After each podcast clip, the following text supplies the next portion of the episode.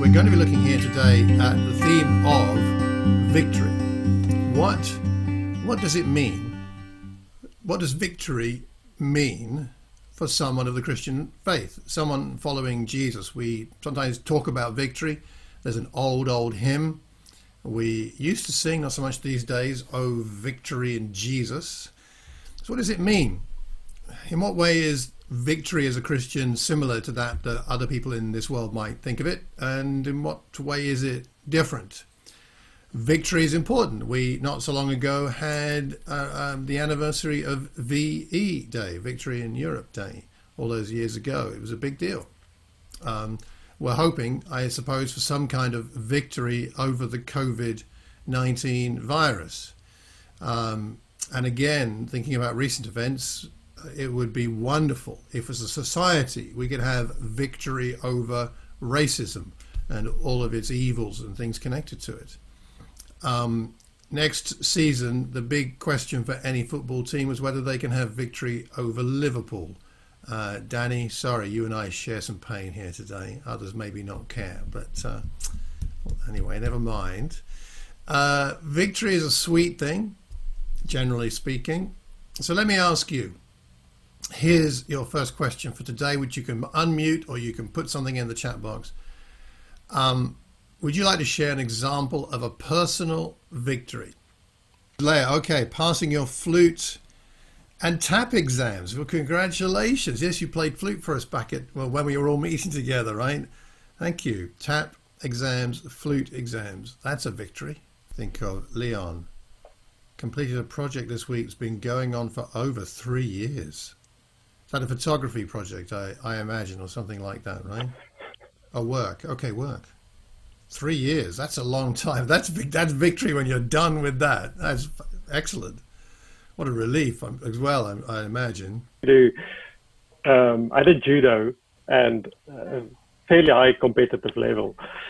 Um, but until you reach age 16, you, you're not allowed to do chokes and arm locks. And I was always second in my province because there's this one guy that I could never beat. And for years, I planned my day when I turn 16 that when I face him in competition, that I'm going to use a choke to finally conquer him. And that was one of my greatest victories that, that day when I actually uh, turned 16 and we had a competition, a tournament, uh, the provincial tournament. And I faced him in the finals and I managed to execute my, my choke and beat him for the first time in, well, not 16 years because I started when I was about five. So the first time in 11 years, uh, I actually beat him to get the gold. And uh, for me, that was, uh, in my little world, a famous victory. 11 years in the making. I think actually, Stefan, we can hear the, the significance of that coming through your voice there. it's clearly very, very meaningful. that was uh, excellent. Thank you. My, yeah, that one was from my acting classes. Great. And I got this one as well. From Trinity College. Yeah, Fantastic. From, uh, Trinity College in London. Wow. Excellent. Yeah. Frame them, stick them on the wall. Has Elsie got something to show? Uh, I got a second overall trophy. Wow. Um,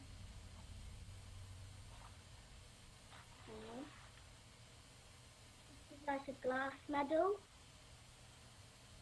Look at that. That's lovely. Some medals here. That's just, I think, am I right? That's just a few of the extensive collection. Is, is that right? Yeah, this is from one competition. Just one competition. Oh. now the rest of us are feeling inadequate. Oh well. No, congratulations. That's absolutely fantastic. Uh, we got a lot more stuff in the chat box here. Um, Charles says uh, the victory is that our children are still alive after months of lockdown. Um, might I add that it's a victory perhaps that the parents still appear to be moderately sane uh, after um, all these months? And married. And still married. Excellent.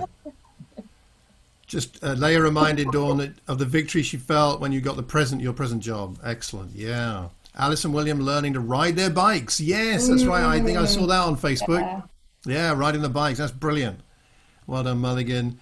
EVA, being chosen to perform at drama school, having the most lines I ever had to perform. Oh, Lots of lines. That's tough, isn't it? All those lines to learn. Um, where are we here? Simon, Patricia, sewing many things for selling. Does that, uh, yeah, please tell the children. Where's that Bronwyn? Where I lost you there. Tell my children that no chokes and arm locks until 16. Uh, okay. If, let's see how you, well you do it. Mm, Policing that. Um, oh, yeah. Uh, did, did, did your opponent survive, Stefan? Uh, Uh, I don't stop to check. that was his problem, right? That's his problem. no, he surrendered in time. Good, good. Glad to hear that. Such a victory when the girls tidied their rooms for the first time without me asking, Dawn says. Wow. Was that just once, or has that continued to be a pattern of behavior? Oh, okay, all right. But we'll take that one victory. We'll take that one, right? Okay, we'll take it. Penny, I managed to delegate some tough gardening jobs yesterday to Lydia, Bintesh, Malcolm, and Kettle, that which is uh, Lydia's husband's brother, and uh, resisted the temptation to do it all myself and suffer the consequences for my back. Yes, we had a great time in Bristol yesterday, gardening with our daughter and husband, and uh, doing socially distanced gardening in the sunshine and the rain, and it was great. Uh, Annetta, I felt victorious as a maths tutor when two of my students told me they were accepted into university. Fantastic. Simon, church conference football victories. Yeah, we shared a few of those. And uh, Bill, we used to be called the Madhouse. Now it's the Madder House. Is that a promotion or some kind, maybe, Bill? I don't know. Simon's had two holes in one on the golf course. Have you? Oh, that's impressive. No, okay, actually, one more quick thing. How does victory feel? We've talked about some victories. How does it feel? Exciting? Yeah. Thank you, Don. What are the feelings going through your your heart, your mind, your body? Really, feels fantastic. It does, doesn't it? Relief, yes, Ben. Yeah, relief. It's relief to get that victory. It can be nervous. Yeah, there's some nervous energy, right? That's involved. Yes, Leah, that's quite right. Nervous. Doing that flute exam probably felt quite nervous, but worth it. And Netta feels like dancing. Hey, well, you'll have to give us a demonstration later. A victory dance, maybe. A Romanian victory dance. I wonder what that looks like. Uh, okay, it feels good, doesn't it? Victory feels good. All right, we'll see if we put some more in there. Jive dance. I better not do that. I'll dislocate a hip, I think. Um, okay, two things from the psalm about victory. What does it mean to be victorious as a Christian? What does it mean? Uh, uh, firstly, it means the victory of survival. Survival is victory. Is victory in many different ways. In this psalm, they have greatly oppressed me from my youth. Greatly oppressed me from my youth. They have not gained the victory over me. So there's been a long period, a long history of oppression for quite some time, and yet they've still not been ultimately victorious. So part of the uh, life of faith is an ongoing understanding that the struggle ends in victory, but in the meantime, we're having a struggle. Life can be difficult for quite a while as a person of faith, as a Christian. And yet, uh, the victory at the moment, even though the ultimate victory is in the future, the victory of the moment is survival. I'm going to make it. I'm on this pilgrimage with God. I am not going to stop on this pilgrimage. excuse me, because even though at the moment I am only surviving, I am ultimately going to arrive at a place of victory. And that's the life of faith. See, for Israel, when when nations write their histories, right? Every nation writes its history. And almost all nations, when they write their history, they write it from the perspective of all the things that they have uh, achieved, uh, of all the victories they have won. And when Israel looks back at its history, it looks back at just saying, well, we survived. We survived. It's a very strong thing in the Jewish um, psyche and mindset. We are survivors. And there's something in that there are so many survivors in the Bible. Actually, let me ask you for some some uh, some uh, um, examples. Who do you think of in the Bible that was a survivor? Moses. Joseph. Joseph. Yeah. Noah. Yeah. Okay. Leah says Moses. Moses comes in uh, there. Daniel. Yeah. Daniel in exile, of course, was a survivor and his his friends, right? Shadrach, Meshach, and Abednego. Adam and Eve. Yeah. Okay. They weren't destroyed. They they went on to produce the family that, from which we all are blessed. Um, okay. Israel. Adam- Israel as a body, as a nation. Uh, yeah. Coming out of Egypt. Yeah, Jonah. Okay, Jonah survived. Um, survived his being thrown off the boat and being swallowed by the fish. And Esther. Yeah, what a vulnerable position she was in. David against Goliath. Okay, David. Yeah. Lazarus. Interesting. That makes sense. Yeah. Paul after the shipwreck. Yeah, what an e- extraordinary event that was in the latter part of Acts. Noah survived lockdown with his family.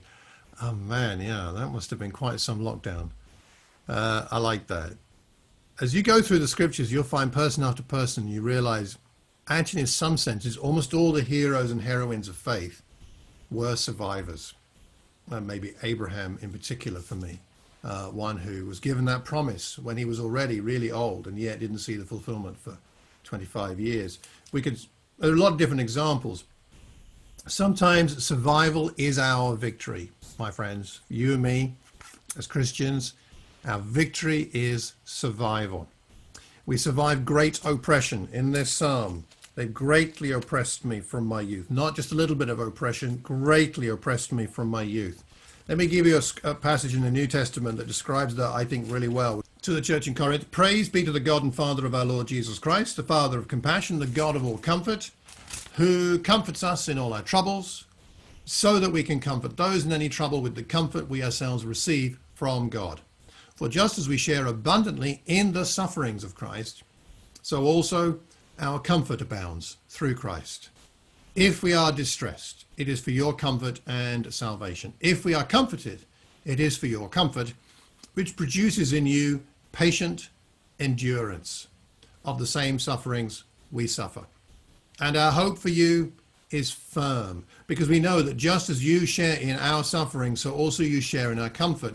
We do not want you to be uninformed, brothers and sisters, about the troubles we experienced in the province of Asia.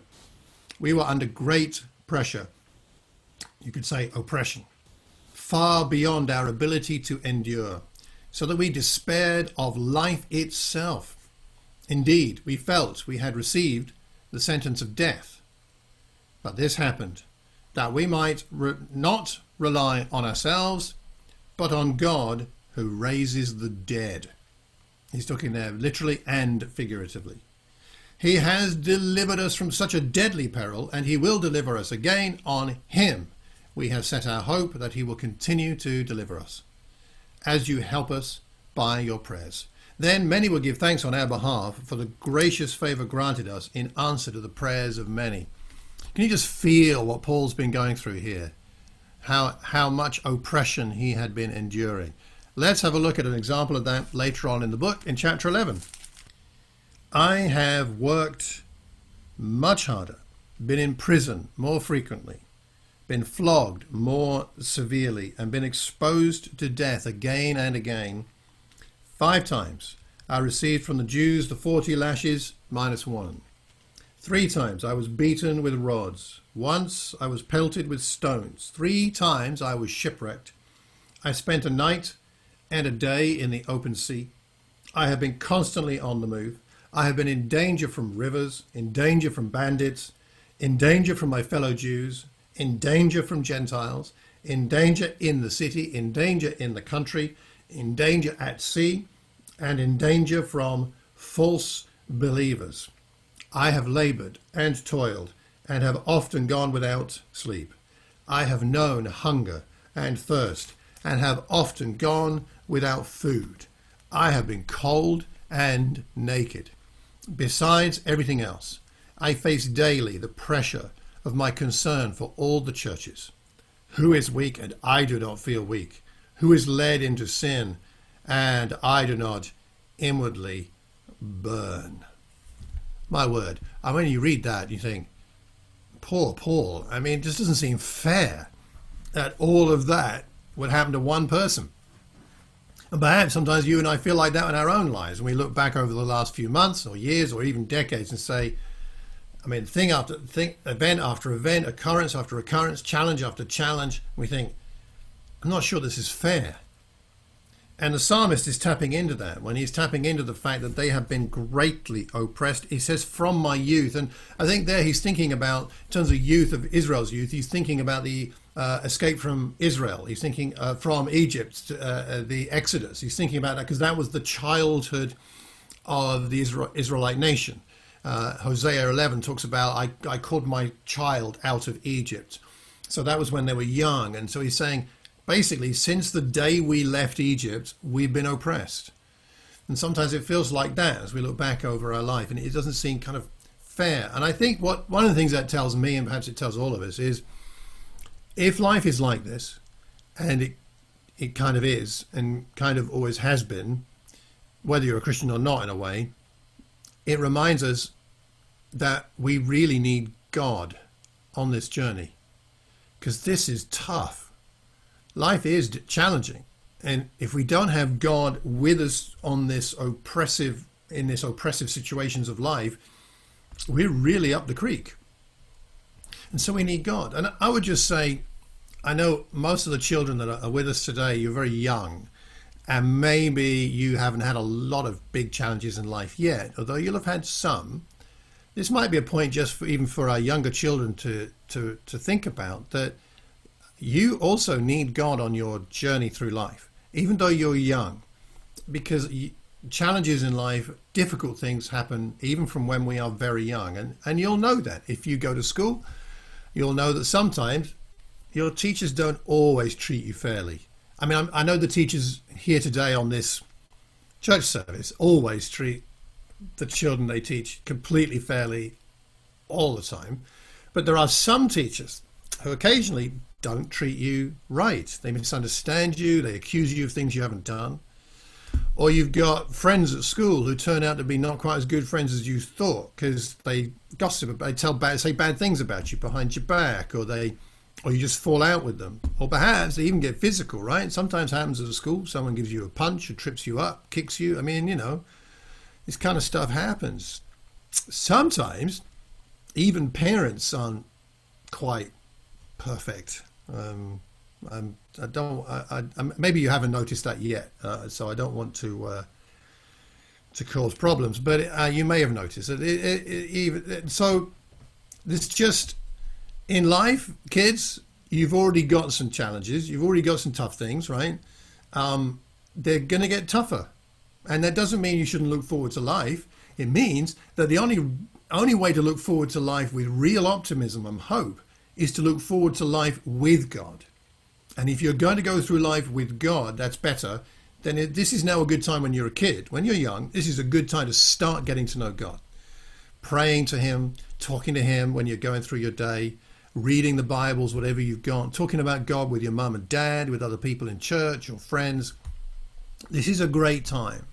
Start with God now and take Him with you through the whole of life and the challenging times you'll you'll get through it okay.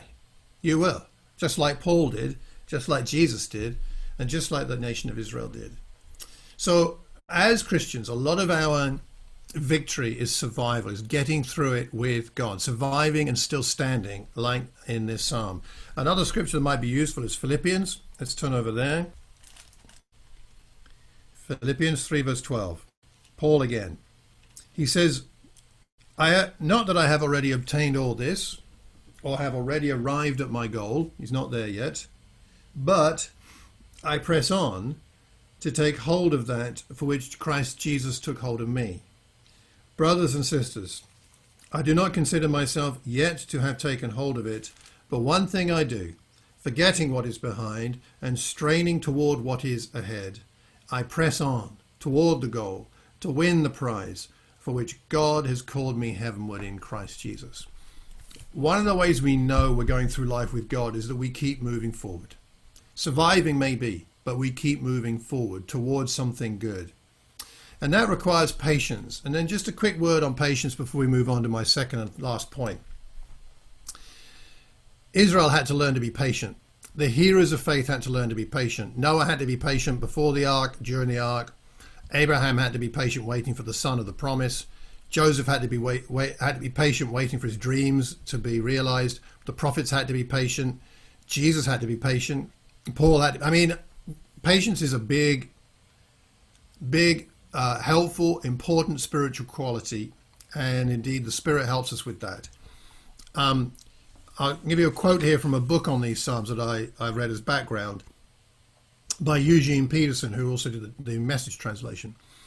He said this about patience Patience has a positive tonic effect on others. Because of the presence of the patient person, they revive and go on, as if they were the gyroscope of the ship providing a stable ground. But the patient person themselves does not enjoy it.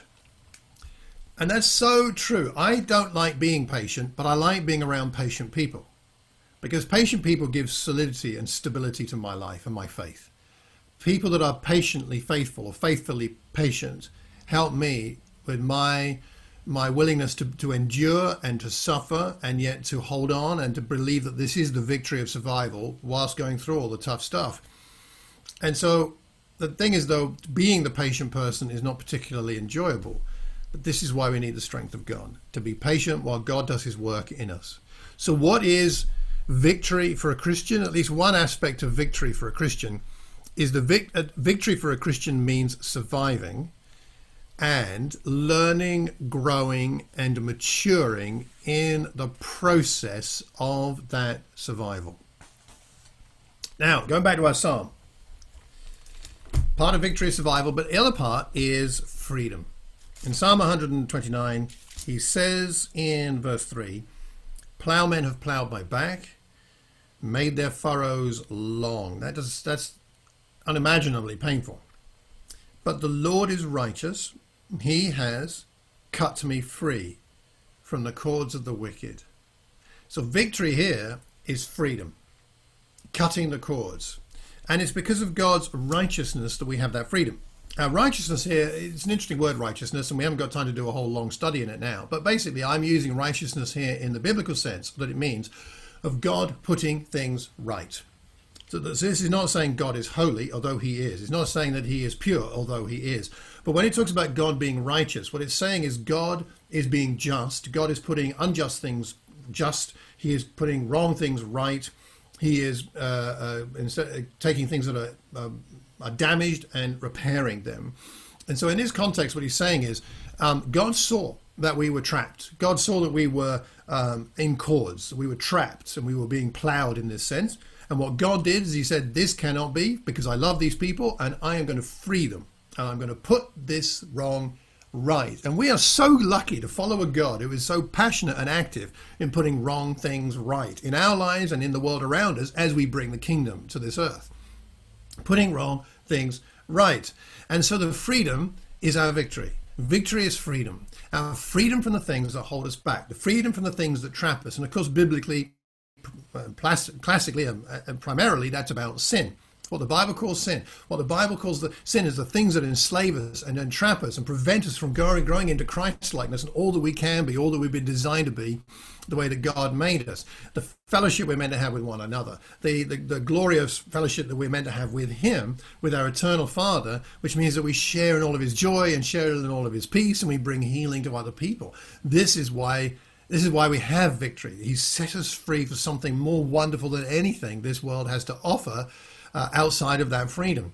So we have freedom from painful plowing here. We have no longer the need to suffer from, say, our own sin or the sin of other people in the sense that it holds us down.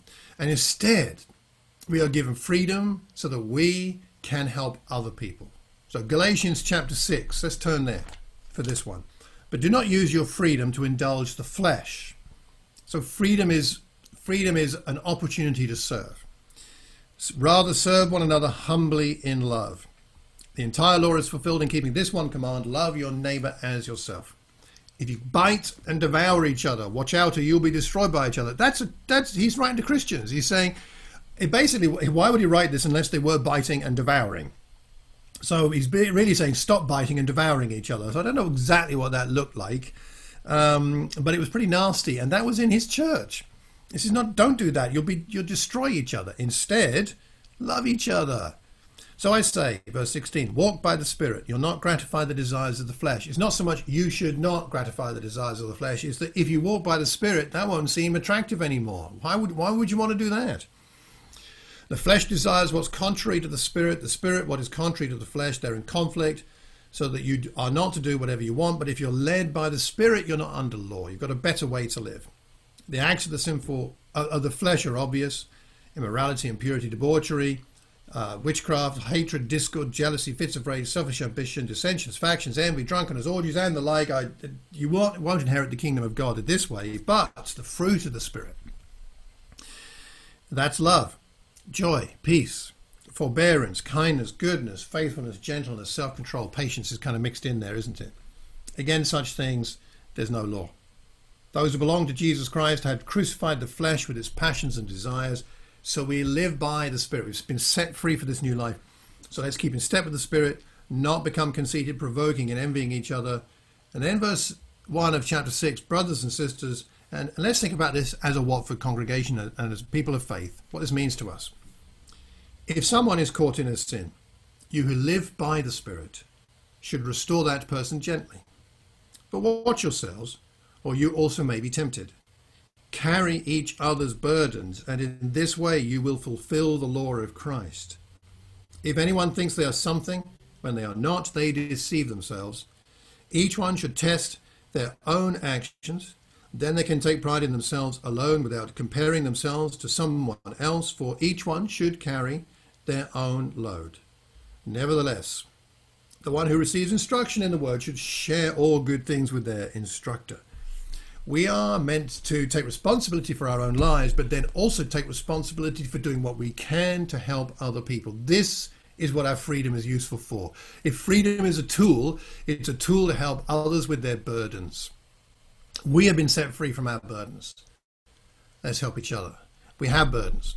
We have burdens of sin that we are struggling to deal with. We have burdens of financial pressures. We have burdens of what's happening with COVID and uh, our job situation, security, insecurity, where our children are with their education or their lack of social interaction with friends. Uh, we have burdens of, um, and so for some of us, younger children or older parents and grandparents and sick, ill people we know or vulnerable people we know. I mean, the list, list goes on, right? And we have emotional burdens of isolation and mental health issues sometimes, and you know, uh, it could be uh, quite a long list. So we have we have plenty of challenges which are opportunities for us to help each other with. Maybe I have a problem you could help me with. Maybe you have a challenge that I could help you with. But we need to communicate about those. And I want to urge and encourage myself, because I'm not the brilliant best communicator at times, and all of us to be sharing each other's our burdens with each other so that we can find this kind of help that we, we need and we can provide because we've been set free by the Spirit to use the, the, the fruit of the Spirit to uh, help each other to not only survive, but to revel in and rejoice in the victory of freedom. This is what we have. What an amazing, what amazing joy it is to have this. So, what is victory for a Christian? At least one aspect is that victory for a Christian means enjoying our freedom and using it to help other people. So let's wrap up and then we'll take communion together. Victory for a Christian. You know, back in the psalm, which we won't look at uh, this section in detail, but it is interesting that the second half of the psalm, having talked about the victory of of survival and the victory of being set free, he then says, "May all who hate Zion be turned back in shame."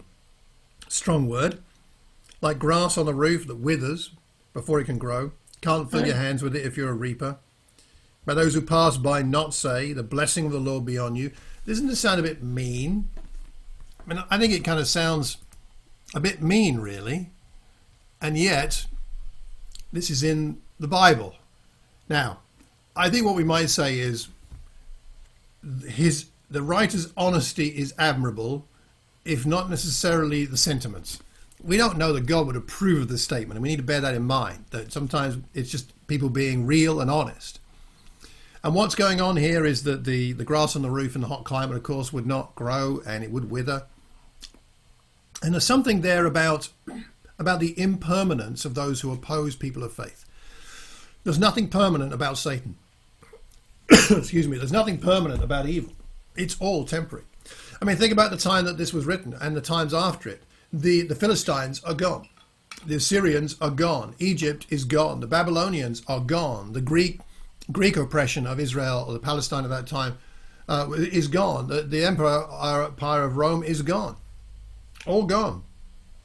And even for us as Christians, you know, the people who've opposed us in the past, the the regimes of, of, of many centuries ago that uh, tried to wipe out Christendom, uh, in more re- recent times, communism has not prevailed over Christianity. Excuse me. Prominent atheists that trouble us in our faith have gone and will go. And not to say that I want to be vindictive about that. It's just that it's all temporary. It's all temporary.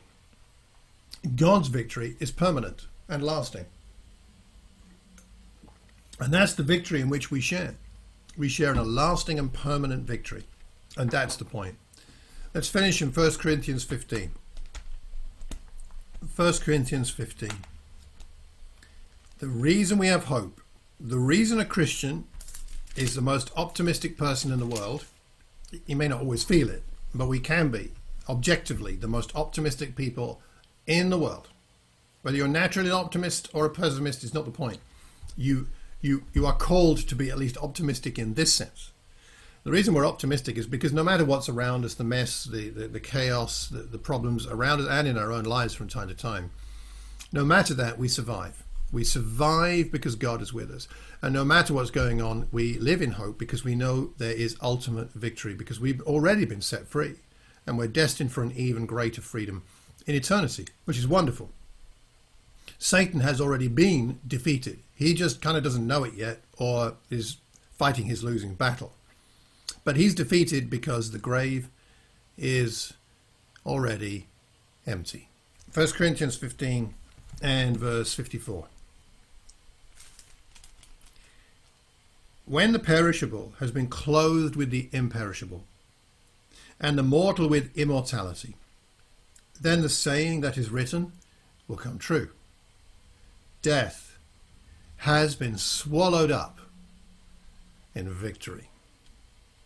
Where, O death, is your victory? Where, O death, is your sting?